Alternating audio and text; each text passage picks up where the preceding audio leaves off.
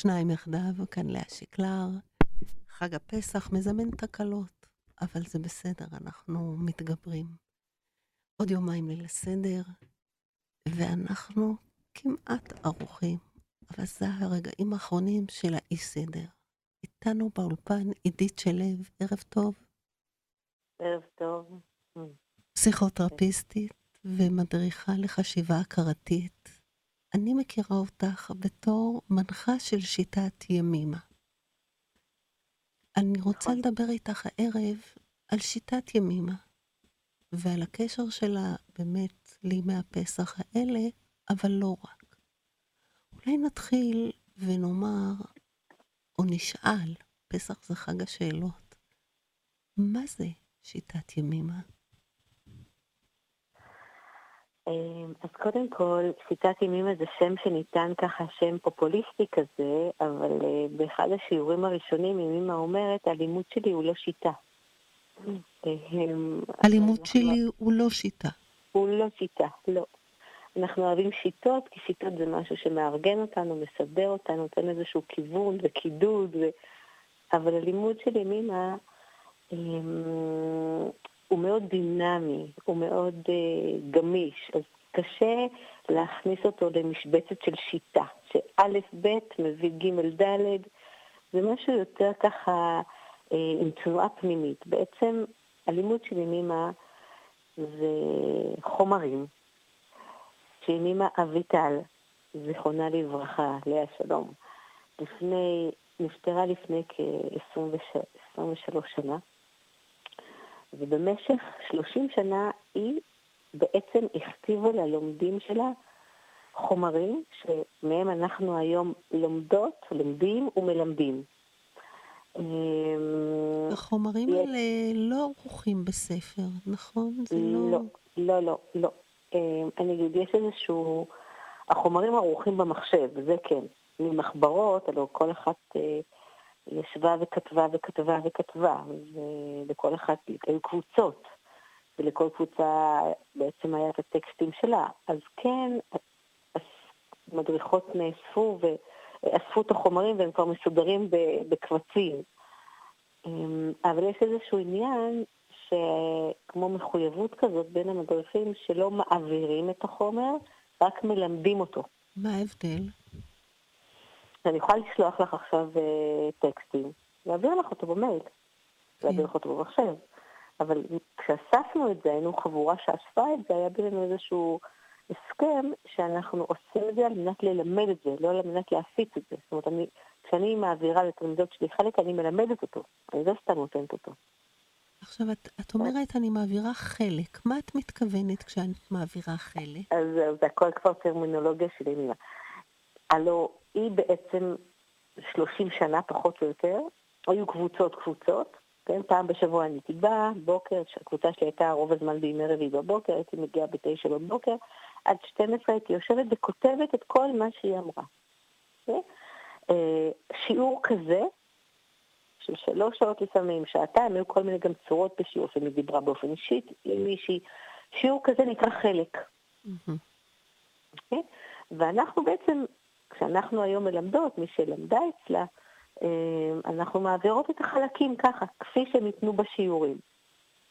עכשיו, יש איזשהו רציונל בתוך חלק, זאת אומרת, הוא כנראה מסתובב סביב איזשהו נושא, אה, אז אנחנו קוראים לזה חלקים, לא שיעורים.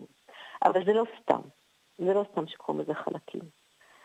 כי זה מתבסס על הנחת יסוד מאוד מאוד משמעותית, שהכל הוא חלקי.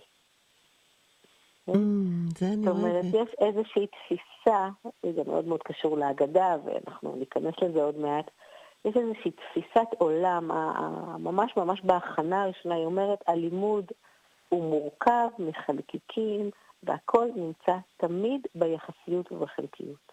זו תפיסת עולם מאוד מאוד מאוד עמוקה, שבונה בעצם השקפה שאנחנו תמיד בדרך, ואנחנו תמיד באופן חלקי נמצאים. זאת אומרת, מעולם אנחנו לא מגיעים לשום מקום שלם. יש רק זה ההשלמה. מאוד מרגיע. זה מאוד מרגיע, זה מאוד מאפשר. זה מאוד מאוד מאפשר. כי מה שמאוד מצמצם אותנו על פי רוב זה חשיבה מאוד דיכוטומית, או הכל או לא כלום. נכון, שחור לבן. שחור לבן, אבל במיוחד יש לנו המון עמדות פרפקציוניסטיות, שזה כל המון עניין החמץ. אנחנו חייבים, אנחנו מוכרחים, אנחנו צריכים, יש סטנדרטים, יש כל מיני אה, מסגרות, והמון המון דברים מאוד מאוד מושלמים, וזה המון פעמים יוצר הימנעות וחסימה, ובעיקר החמצה. בעיקר החמצה וחמיצות הלב, כי, כי אנחנו לא עומדים באיזה סטנדרט. עכשיו, היא אומרת, הכל הוא חלקי, תמיד בחלקיות. וזו תפיסה שהיא הולכת ומתגברת להמון דברים, כן? יש לה משפט שאומר, ולרגע נמצאת כמו שלמה. תחזרי בבקשה איתי. ולרגע נמצאת כמו שלמה. את אף פעם לא תהיי שלמה. אבל את כמו, כי ברגע הזה, כשאת באיזושהי חלקיות של משהו, זאת שלמות. זאת שלמות בלימוד. זה, זה, מה שאני אומרת לך, שזה מאוד מרגיע, זה כי, כי בעצם כל המציאות שלנו מנוגדת למשפט הזה, לחלקיות הזו. אנחנו. חיים בתרבות ובסביבה. ובהרבה מאוד ציפיות מאוד מאוד גבוהות, אה, כמעט בכל פרמטר. כל, במיוחד כל העולם הווירטואלי הזה של הכל מוש, מוש, הכל מושלם. ופה בדיוק בדיוק הפוך. איזה אשר השמח בחלקו, בחלקיות שלו, בחלק שמתאפשר לו כרגע. עכשיו, המושג הכי ידוע בלימוד, מי שמשתמש הרבה במילה דיוק, יודעים שהוא תלמיד של ימימה. כי זה בעצם איזשהו מושג ש... אה, לז'רגון הימימאי, ואנחנו יודעים שדיוק זה, היום זה כבר באמת רווח בכל השפה העברית המילה דיוק. אני מדייק, זה לא מדויק לי, אבל זה בעצם התחיל ממנה. המושג דיוק בעצם אומר שבכל רגע נתון יש בחירה אפשרית, מיטיבה, שברגע הזה בחלקיות היא הבחירה המיטיבה איתי. היא לא מושלמת, היא לא הכי טובה, אבל כרגע באפשרותי לבחור בחלקיות וביחסיות משהו שמיטיב איתי, ותמיד יש לי את האפשרות הזאת. אז לפעמים הבחירה שלי היא ממש אה, וואו, משמעות. לפעמים זה משהו קטן. אבל זה הדיוק. הדיוק הוא בעצם כאן ועכשיו, לרגע זה, מה הכי מדויק לי, מה בחלקיות הכי נכון לי.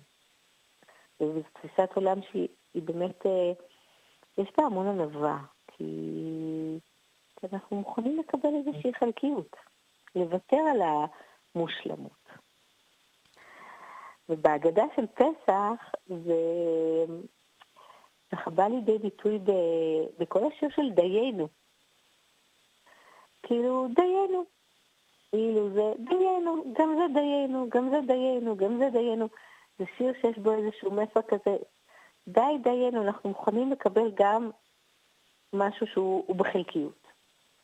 לא, לא חייבים רק להיות בתוך המקומות של, ה, אמ, של השלמות. אבל את יודעת, עידית, דווקא החג הזה של פסח, שיש בו כל כך הרבה איסורים אה, וספק חמץ והקפדות וניקיונות וכל מסורת אה, עם המסורת שלה, יוצרת במובן מסוים איזה שגעת פסח. זאת אומרת, יש המון עצבנות לקראת החג הזה, ויש דרישה מאוד גבוהה מעצמנו להגיע לאיזה ליל הסדר כבני מלכים, ושהכול יהיה פרפקט ומושלם, לפחות יום אחד בשנה, שבוע אחד בשנה. יש מרוץ כזה שיש בו איזה ממש על גבול הטירוף, המון אנשים משתגעים באמת. טוב, זה ככה, את יודעת, אנחנו, בוא נקרא, אנחנו, אנחנו בחס...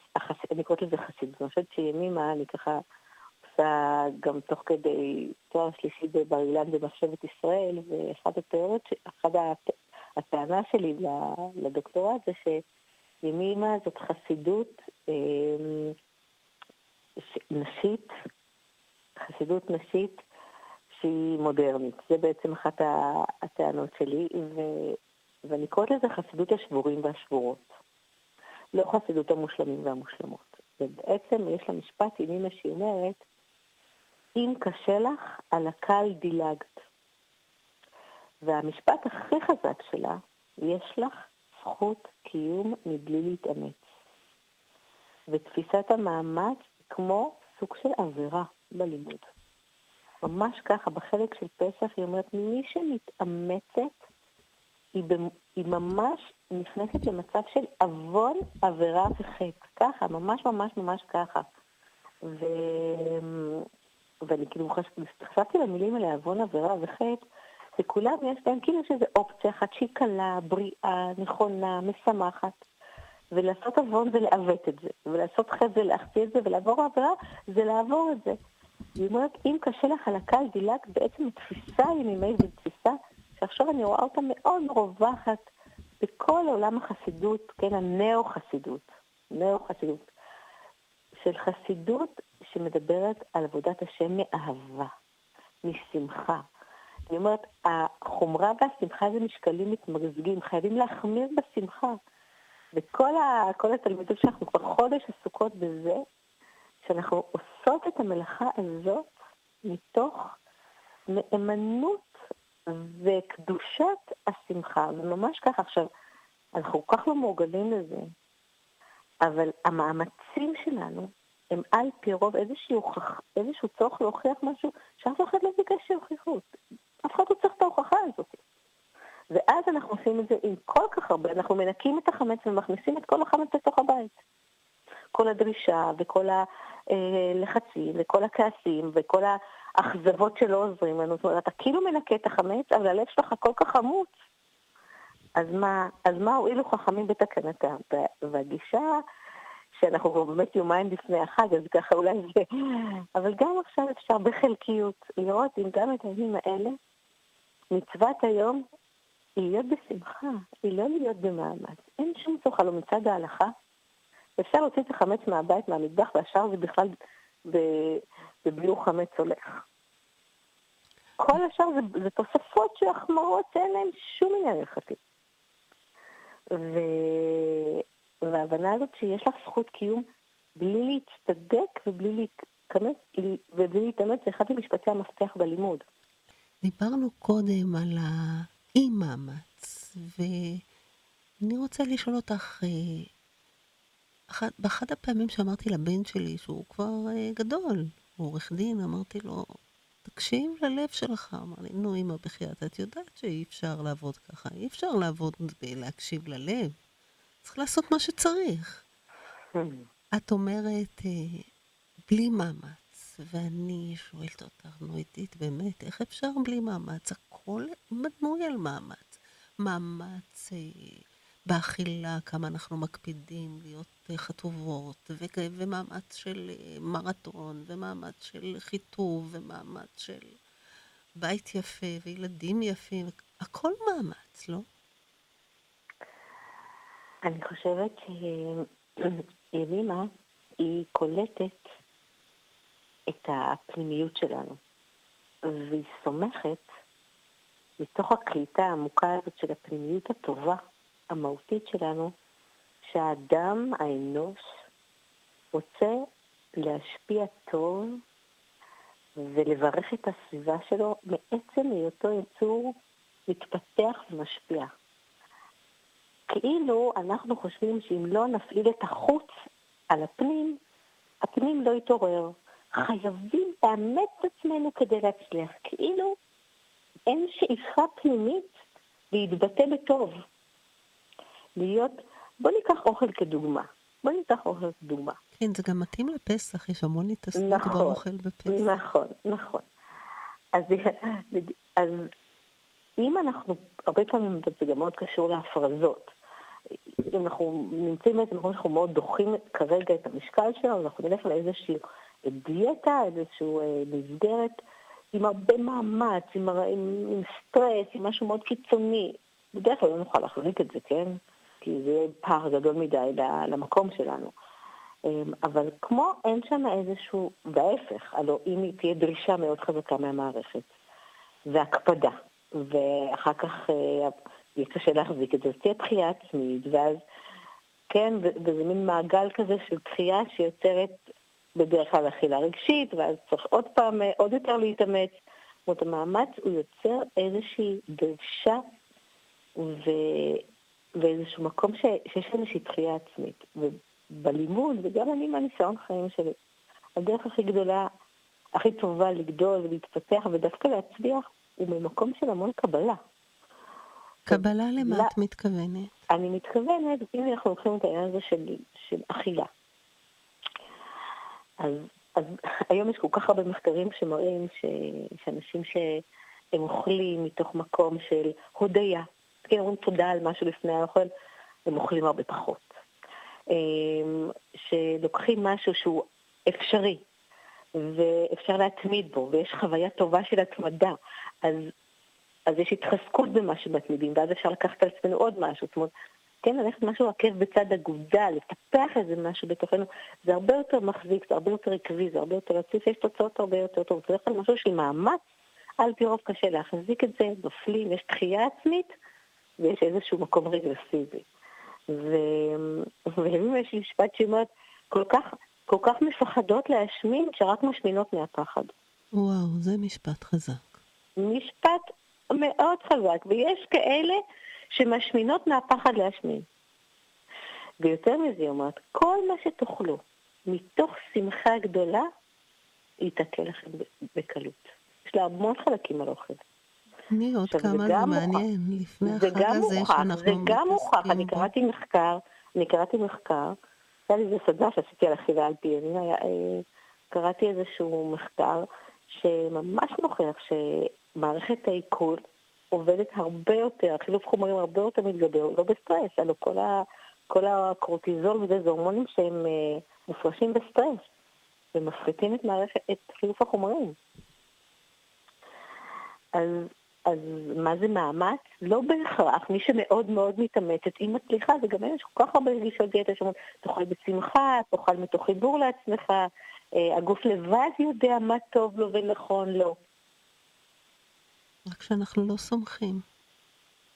אז זהו, מה, ש, מה שבעצם, הגישה הזאת שצריך להתאמץ מאוד מאוד ולהקפיד ולדרוש, כי אחרת לא יהיה שום דבר, אחרת לא נצליח. זאת אומרת, איך אפשר להקשיב ללב? אם אני לא אפעיל מכבש, אז שום דבר לא יקרה.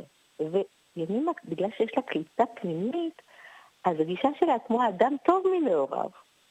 האדם הבריא, יש לו שאיפה להתבטא בטוב. והיא סומכת על זה, כמו אם אתה נותן תנאים, אז הטוב יגבר. ולכן לא צריך את ה... מהחוץ אל הפנים, אלא זה מהפנים אל החוץ. והגישה הזאת היא כל כך הרבה שנים של אה, באמת ניסיון, ברוך השם, עם הלימוד הזה. אנשים דווקא מהמקום של, של החמלה והגמישות והקבלה העצמית והחלקיות והדיוק של מה שמתאפשר לי, יש תוצאות מאוד מאוד מבורכות, מבורכות בכל העניינים, כי, כי מצד האמת כולנו יודעים מה לעשות. כולנו יודעים מה זה להיות אימא טובה, וכולנו יודעים מה לאכול בשביל... אין מישהי, אין אישה בארץ שגם תיתן לכם תפריט מדויק מה יעזור לה זאת. כמו שאין אימא שלא יודעת שאם תעשה ככה וככה וככה, מה לעשות, כולם יודעים. השאלה איך. מה האופן. והאופן בלימוד הזה, בבית מדרש הזה, זה לא בכוחנות, לא בדרישה, לא בדחיקה, לא במקום ש, שיש פה התנגדות ומאבק ותחייה עצמית, אלא זה על ידי מקום של רחמים. כן, רחימו. התחילו רחימו באהבה וברחמים. יש פה אמון שהמערכת רוצה לגדול, הקצב של הלב. המערכת רוצה להתפתח. באנו לעולם כדי לתקן, לגדול, והמערכת יודעת לעשות את זה. רק צריך לתת לה תנאים, והתנאים זה קבלה והסכמה ללאט, והסכמה לחלקיות. והאמונה היא שבאמת אה, אנחנו כולנו, אם נאהב את עצמנו ונקבל את המורכבות ואת החלקיות שלנו, אז אנחנו נגדל כל הזמן, לא צריך להתאמץ. זו תפיסת העולם הזאת. שלי נימה, ו... והיא קצת שונה באמת. את אה, מצטטת את ימימה שאומרת, בפסח נחים. גוף ונפש לא רבים, לא כועסים, לא מהרהרים. הדברים שאמרת מבהירים את מה שאת כותבת, ובכל אופן אני אשמח שתפתחי את זה קצת, באמת כדי שנוכל בפסח להיות במקום הכל כך נח הזה. של הגוף והנפש? אני קוראת לזה לב בהסבה. איך את קוראת שאני- לזה? שהלב בהסבה. שהלב יהיה בהסבה. הלב יהיה במנוחה, בהסבה שלו. אני ככה, בעצם אמא כל השנה יש לה עבודה פנימית, ובפסח יש דברים ככה מובהקים. ואחד הדברים שאנחנו במהלך השנה מכוונות את המערכת שלנו, זה להפחית את התלות ב- במערכות היחסים שלנו. במערכת יחסים בריאה יש בה תלות.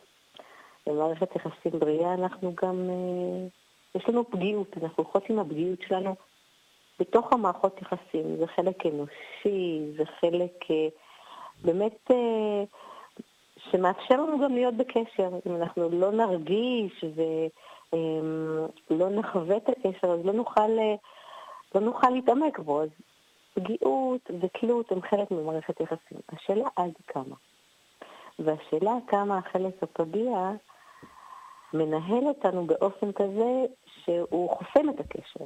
הוא יוצר דחייה ומאבקים בקשר. מה זה בעצם אומר אה, לא כועסים, לא מערערים? אז לא כועסים זה לא מדויק, כי כעס זה לא משהו שאפשר להפסיק אותו, כמו שגיאות זה לא משהו שאפשר להפסיק אותו. השאלה, אחרי שאני נפגעת, ואחרי שאני כועסת, אה, איזה בחירה מתאפשרת לי? האם אנחנו, אחרי המקום המאוד אוטומטי, המאוד תגובתי, אה, הראשוני שלנו, שמתוך פגיעות אנחנו נכנסים לכעס, אנחנו מתבצרים בעמדה של קורבן, שעשו לנו ולקחו, אנחנו נותנים המון המון כוח לאחר כפוגע, או שאנחנו מבינים שחלק טבעי ובריא מקשר זה לגעת בפגיעות שלנו, להבין שיש לנו חלק פגיע, ולנו יש את, הז- את הזכות, את הבחירה, באמת אה, להעניק לעצמנו המון המון רחמים במקום הפגוע שלנו. עכשיו, זה, זה תפיסת עולם כללית, שבעצם מה שבא לפתחי בא לתיקוני, שכשהעולם, הסביבה, המשפחה, הילדים, הבעל, הגיסות, אומרים משהו שגורם לי להיפגע, לי יש מקום בתוכי נגוע בפגיעות. והעולם הוא תמיד תפאורה כדי שאני אגלה את הפגיעות שלי, שלי, אני גם מסתובבת איתה בכל מקום, ולי יש את הזכות באמת אה, לרפא אותה, להחלים אותה, לפגוש אותה, לקבל את עצמי כאדם פגיע, ובעזרת השם, כן, זה הלימוד, אבל זה לימוד חסידי, יש לי כל פעם אפשרות לרפא את הפגיעות שלי. עכשיו, זה מהלך של, של שנים של עבודה, כן? להפחית את התלות במובן של, שאין לאחר כוח עליי. נכון שהאחר יכול ליצור, יכול לעורר את הפגיעות שלי, אבל לי יש כוחות נפש לרפא את עצמי בעזרת השם. זאת אומרת, אנחנו מפחיתות תדגימי את זה, כן. עידית. למשל, נאמר שאני עובדת בעבודה שיש לי מנכ"לית או בוסית או בוס, אה, ואני, המשכורת שלי והפרנסה שלי בעצם בידיים שלהם, והם מאוד אה, תובעניים כלפיי, גם אפרופו מאמץ שדיברנו בהתחלה. נכון. וגם אפרופו פגיעות. איך אני יכולה לעמוד מול זה ולומר, אה, אני אחזק את הכוח שלי ואין אין להם עליי כוח והם רק טריגר עבורי לרפא אותי. אני חושבת שברור שבתוך עולם יש היררכיה. ויש אנשים שבאופן טבעי יש להם, יש להם סוג מסוים של כוח, אבל העמדה, הפגיעה, שהיא בעצם קשורה לילדות, אנחנו לא ניכנס לכל התורה, אבל עמדה ילדית בחוויה של אחר יש כל כך הרבה כוח, שלי אין שום בחירה מול הכוח הזה. שכל כולי תלויה בבוס שלי. עכשיו, ודאי שיש איזושהי מידה של תלות, כמו שיש לי תלות גם בבעל שלי, שיעזור לי ויעזור בפרנסה וזה. יש לי תלות, אבל החוויה שאני חסרת אונים ואין לי שום בחירה אל מול משהו מבחוץ, היא עמדה מאוד מאוד ילדית. אז זה לא שיש לי בחירה מקסימלית. זה לא. יכול להיות שעם הבוס, שהוא יחליט כמה אני מרוויחה וכמה שעות אני צריכה לעבוד, אבל האם אין לי בכלל בחירה מול זה? כל יש לי בחירה להחליף עבודה, נגיד, כן? זה לא. אבל כמה, מה מנעד הבחירה שלי אל מול מקום שכן יש בחוץ סמכות. עכשיו, כשאני מאוד פגיעה, כשאני מאוד תלותית, וזה לא רק על, על המשכורת ועל השעות, זה גם על הערך העצמי שלי, וכמה אני בסדר, או כמה אני טובה, כשאני מאוד מאוד תלותית, אז זה מנשל אותי מהבחירה שלי, כי אני מאוד תלויה בהכל, הכוח הוא רק בחוץ. ואנחנו בלימוד רוצים לאזן את זה. נכון, יש גם כוח בחוץ, ואנחנו גם, אמרתי, יש תלות בריאה בקשר. אבל ככל שאנחנו מתפתחות, אנחנו רואות את המקום הפגיע הזה, שאולי הוא חסר ביטחון, ואנחנו רוצות לחזק אותו ולהרחיב את מנעד הבחירה. זה, זה אחד מה, מהכיוונים הכי... אנחנו רוצות כל הזמן להרחיב את מנעד הבחירה. כשהחוסר אונים הילדותי שמרגיש שכל הכוח הוא רק בחוץ ואני לא יכולה לעשות כלום ואני קורבן, אנחנו בעצם רוצים להרחיב את מנהל הבחירות ולראות איפה אני יכולה לבחור, איזה אפשרויות יש לי. ואז אני כבר לא חסרת אונים ילדה, אלא יש לי עוד ועוד מקומות שהתפתחו. עכשיו, זה מאוד קשור לפסח. למה?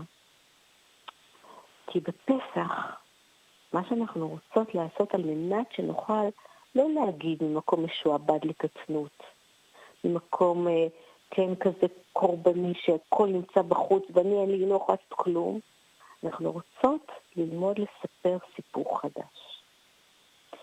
כי אני תגובתית מאוד אה, ותלותית מאוד ופגיעה מאוד כשיש לי סיפור מסוים.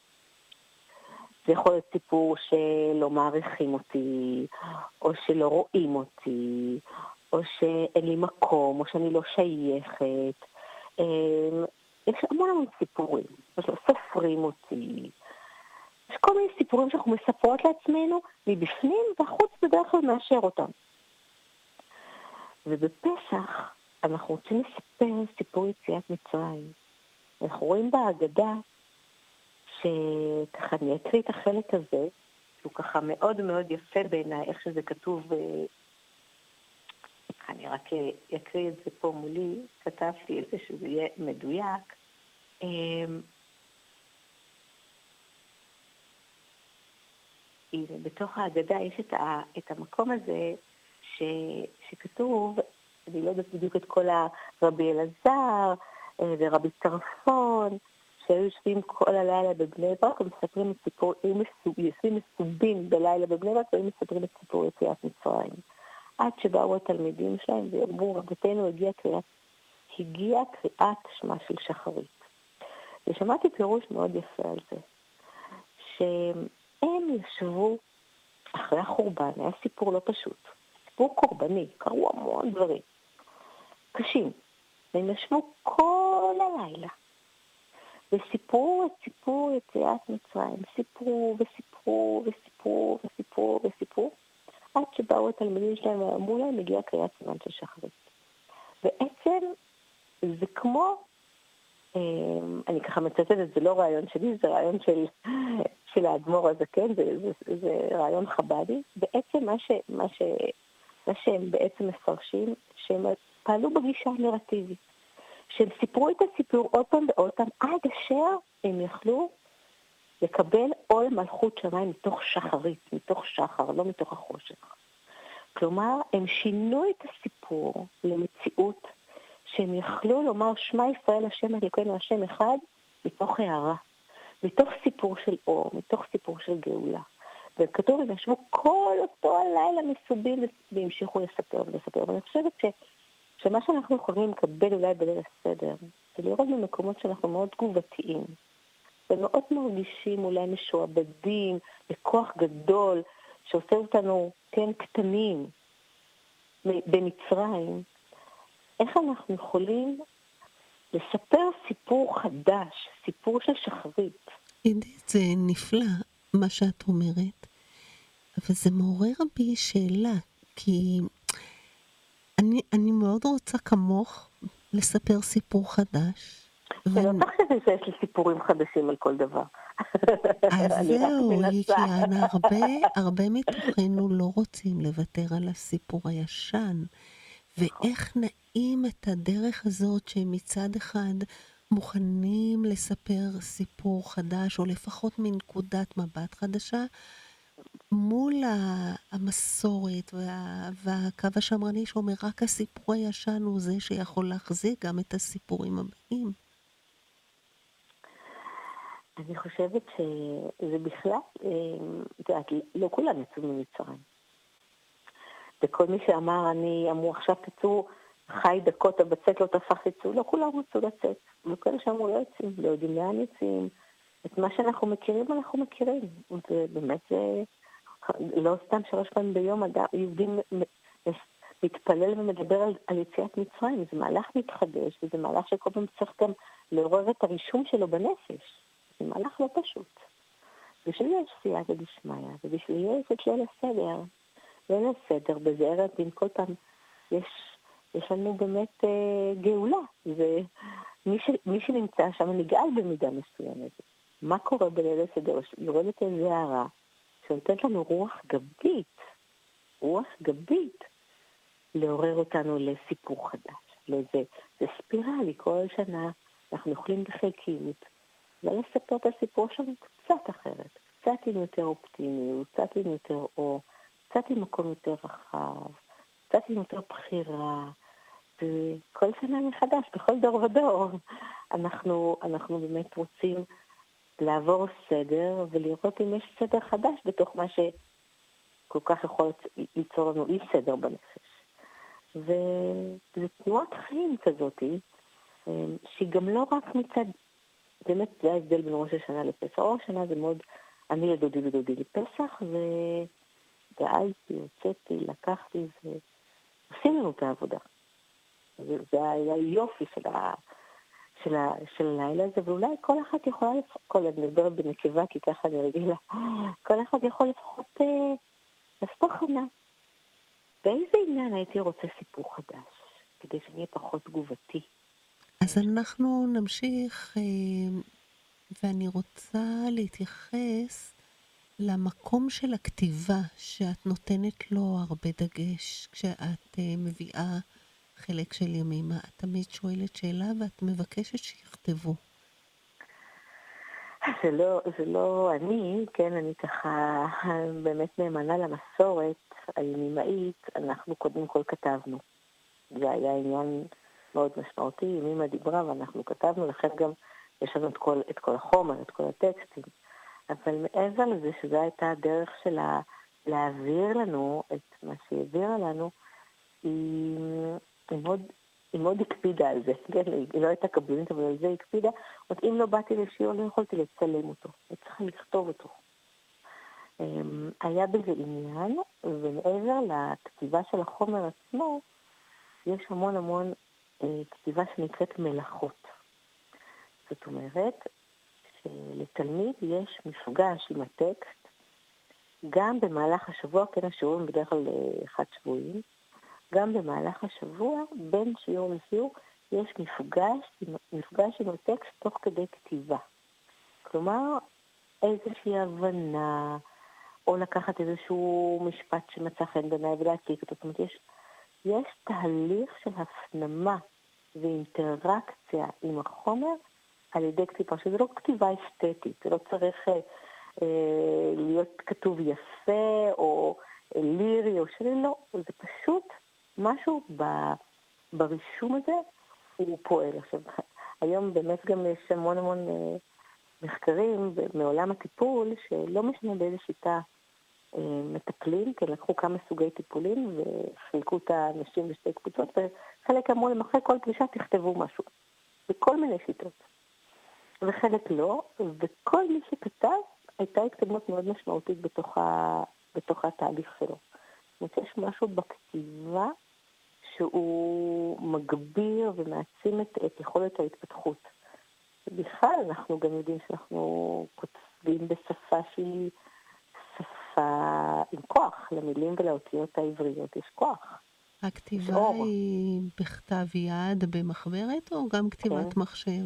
אה, ההמלצה היא, אם מישהי מאוד מתעקשת, אבל ההמלצה היא בכתב יד, במחברת, לכולם יש מחברות וכותבות. וזו שפה שהיא, שפה שלנו, שפה עם הרבה, ייחודיות, למילים יש המון מימדים.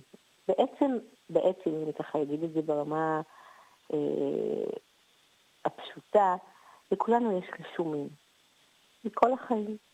חלק מהרישומים הם רישומים שהם אה, מחזקים אותנו ומפתחים אותנו, וחלק מהרישומים הם, הם מקבעים אותנו.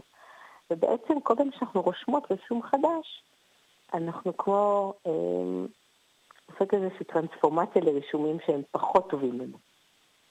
אז, אה, אז זה רישום, הרישום במחברת הוא רישום שגם המוח קולט אותו, גם הידע, כל המערכת בעצם, אה, בכל המערכת מתאפשר רישום חדש. כן, מחברת מחברת בין כל החלקים. Mm, מעניין, מעניין. עידית, את מדברת הרבה על נשים, זה כי נשים הם רוב הסטודנטים של השיטה הזאת, או אני יודעת שאברי גלעד ושלמה ארצי גם למדו את נכון. השיטה של ימימה? אה, קודם כל, ימימה לימדה גם בנים וגם בנות, גם גברים וגם נשים. בהתחלה הייתה מלמדת קבוצות מעורבות. אחרי כמה זמן היא הרגישה שזה פחות נכון, והיא חילקה את הקבוצות לנשים וגברים. לימדה גברים ונשים לחוד. אני, כשאני הצטרפתי ללימוד זה היה רק עם נשים. בוא נאמר שהיחס הוא, אני חושבת ש-90 אחוז או 80 אחוז לומדות נשים ו-20 אחוז אה, לגברים. יש טקסטים אחרים לגברים ולנשים. ברגע שהקבוצות חולקו אז כבר החומרים הם לא אותו דבר. ככה בדרך כלל אנחנו, אנשים מאוד מהר מזהות שזה לא חלק שניתן לנשים. יש קצת תכנים אחרים בעבודה הפנימית של גברים. זאת אומרת, זה לא אותם תכנים. ובאמת, אני, לא יודעת, לא, אני לא יודעת אם זה מדויק, ממש עוד בסביבות לבין 70-80 אחוז אנשים.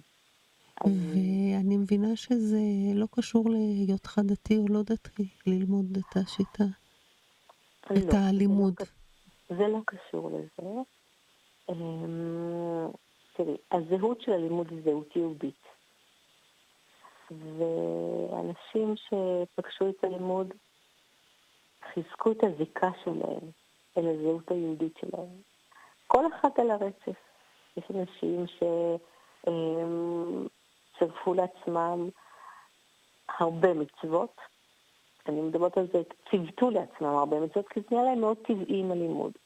ויש כאלה שפחות, כל אחד במדרגה שלו, כל אחד לפי מה שהוא הרגיש שנכון, לא היה שוב, זאת לא שיטה, אבל משהו בלימוד ובחיבורים המאוד פנימיים, בחיבורים גם אל הקדוש ברוך הוא, יש דיבור על הקדוש ברוך הוא אה, בצורה פשוטה וברורה, ו... ואנשים, זה, זה נהיה להם מאוד טבעי לצרף עוד ועוד אה, מצוות כחלק מאורח החיים שלהם. איך ניתן היום ללמוד? האם זה בקבוצות אה, ברחבי הארץ? האם זה דרך זום? איך זה בפועל אז, מתקיים? יש הרבה, יש הרבה אפשרויות, יש הרבה מדריכות ומדריכים נפלאים שיש להם קבוצות אה, פרונטליות. ו... ואפשר ודאי אה, ללמוד. אני ככה מצאתי שמאוד נכון ללמוד את השיטה הזאת גם באופן וירטואלי. יש בזה אפילו משהו שמזכיר את הלימוד אה, במכון של ימימה עליה שלום, כי אני לא יודעת, ככה לא דיברנו על זה, אבל כשאנחנו למדנו את ימימה, אנחנו לא ראינו אותה. היא הייתה יושבת חצי קומה למעלה, מעלינו הייתה קבוצה של ממש עשרות לומדות, והיא הייתה מכתיבה את החומר, ואני מעולם לא ראיתי אותה פנים מול פנים. למה? ממש, כי ממש אין צורך, צריך לפתח קשב. כמו שהמבטים הם רק... הלוא זה, זה מאוד פנימי הלימוד הזה, בכלל היהדות זה... זה... נסתר. אנחנו נעשה ונשמע, כשאנחנו רוצים להיות פנימיים ולקבל דיוק והתבוננות, אנחנו עוצמים עיניים, גם בשמע ישראל, גם בהדלקת נרות. כן, אנחנו, כשאנחנו רוצים ריכוז אנחנו לא בעיניים, לא תטורו, אנחנו אחרי עיניכם, אנחנו רוצים משהו מאוד מאוד פנימי, שמע ישראל, לא ראה ישראל, נכון? אז היא רצתה שנפתח קשב, וגם קשב פנימי, וכל המבטים זה משהו שלא לא שייך ללימוד, זה משהו שלא היה, זה נהיה. מי שלמד אצלה בהתחלה כן היה, ככל שהיא גדלה והיו לה עוד ועוד תלמידים, היא אמרה שגם אותה זה הרבה יותר מרכז, שהיא יכולה להתמקד בחומר. אז בעצם לימוד וירטואלי זה לימוד שכל אחד יושב מס... מול המסך שלו. הטקסטים הם על המסך, כן, אני, אני משתפת קבצים, והטקסטים הם על המסך, אז רואים את המילים שהן מאוד מאוד משמעותיות. נכון, פה לא הבאתי את הטקסטים, רק ציטטתי קצת. ואז הקשב מרוכז, והטקסט מרוכז, ובעצם החומר הזה יוצר איזושהי התעוררות של כל אחד לחיים שלו ולמערכת האישית שלו, למבנה שלו, לנפש שלו, אז זה מאוד מרוכז. יש גם חן לקבוצה, אבל בהחלט נעשה לימוד מאוד משמעותי אה, בצורה וירטואלית, ו... אה, וככה שזה קל להפיץ את זה. יש, יש גם הרבה גישות וירטואליות. אנחנו פיתחנו ככה בבית ספר שאני מלמדת בו, שקוראים לו בדיוק, שיעור שבועי שאפשר פעם בשבוע לקבל את הטקסטים, לקבל פירוש עליהם, לקבל וידאו על זה, וככה זה מאוד מאוד נגיש.